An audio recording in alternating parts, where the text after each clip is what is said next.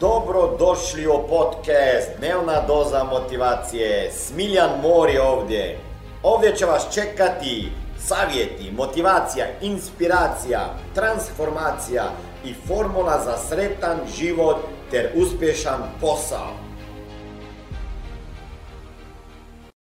Lijep pozdrav, imam ispred sebe puno pitanja koje mi postavljate. To nije emisija ovo ili ono, nego su odgovori na vaša pitanja. Evo, ja ću pročitati pitanje pa onda ću vama odgovoriti. I ako ste bili, bili vi to ta osoba, nadam se da sada pratite.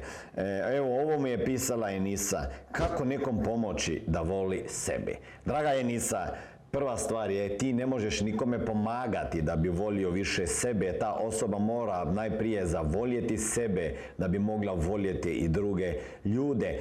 Ako mu želiš pomagati, onda je jedina stvar koju možeš napraviti, i to je već puno, puno, da ga ti voliš, da mu pokažeš neizmjernu ljubav, da mu daš do znanja da je bitna osoba, da je važna osoba u tvom životu i da ga cijeniš. I onda će možda jednog dana ta osoba i zavoljeti sebe, pogotovo ako s tom osobom živiš e, svaki dan, a inače možeš mu pomagati tako da mu kupiš neku knjigu e, gdje možda piše kako zavoljeti samog sebe ili da ide na neki seminar pa mu preporučaš ili moje neke videe ili druge videe e, i onako da polako ga navučeš na edukaciju da sam počini kopati po sebi. Jedino na taj način. Ako čovjek nema želje, ne možeš ti ništa napraviti jer nemaš čarobni štapić. Tako da, draga Enisa, e, voli sebe, nadam se da i ti voliš sebe i da te ovo više ne muči tako strašno. Verovatno se slažete da je financijska pismenost, odnosno nepismenost, veliki problem. U školi nas o tome nisu učili.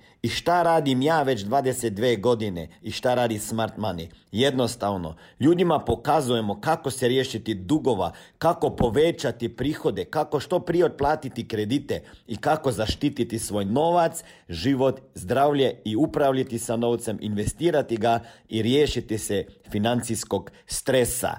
Ako vas zanima više informacija kako postati moj saradnik i biti mentoriran i koučan sa strane Smiljana osobno, onda ukucajte www.najposao.com i na drugoj strani ankete se vidimo i jednog dana upoznamo. Pitanja, pitanja, pitanja, questions and answers. Dubravka me pita, imam najveću dilemu, dati otkaz na poslu i početi privatni biznis i kako će sad to zaživjeti, ta briga, ili da li će to biti katastrofa života ili prilika života koju sam trebala davno napraviti. Evo, Dubravka, sad ću ti postaviti jedno pitanje. Ako nisi Dubravka, imate ista pitanje ostali ljudi.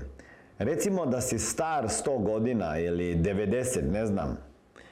Ono, na smrtnoj si posteli krevetu.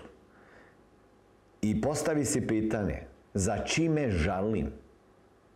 Za čime bi žalili ako bi za nekoliko godina, ne znam, kad ste stari 100 godina ili 90 i umrete, prije nego što umrete, sebe pitali za čime žalim. I onda bi verovatno dobili odgovor da žalite zašto niste iskoristili neke prilike i probali.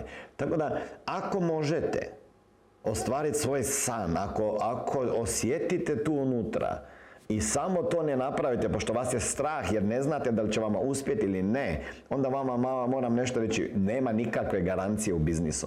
U većini primjera, po statistici priča, nisam rekao vi, po statistici, većina poduzetnika, poslova na početku prvoj godini propada. I onda ih puno propada u tri ili u pet ili u deset godine. Tako da šanse da uspijete nisu baš velike ali ako postoji bar malo šanse da živite svoj san, da napravite svoju misiju kako treba i da živite život sa, sa, sa punim ključima, onda vrijedi pokušati, jer još uvijek se možete vratiti na posao. Ja ću vama reći kako sam se ja odlučio dati otkaz u sigurnoj državnoj službi, poslu, policiji i onda i na sudu i, i, i otišao u, u, u, u prodaju osiguranja i to. Jedino na taj način rekao sam si, ok, ako mi tu ne uspije, da li se opet mogu vratiti u policiju?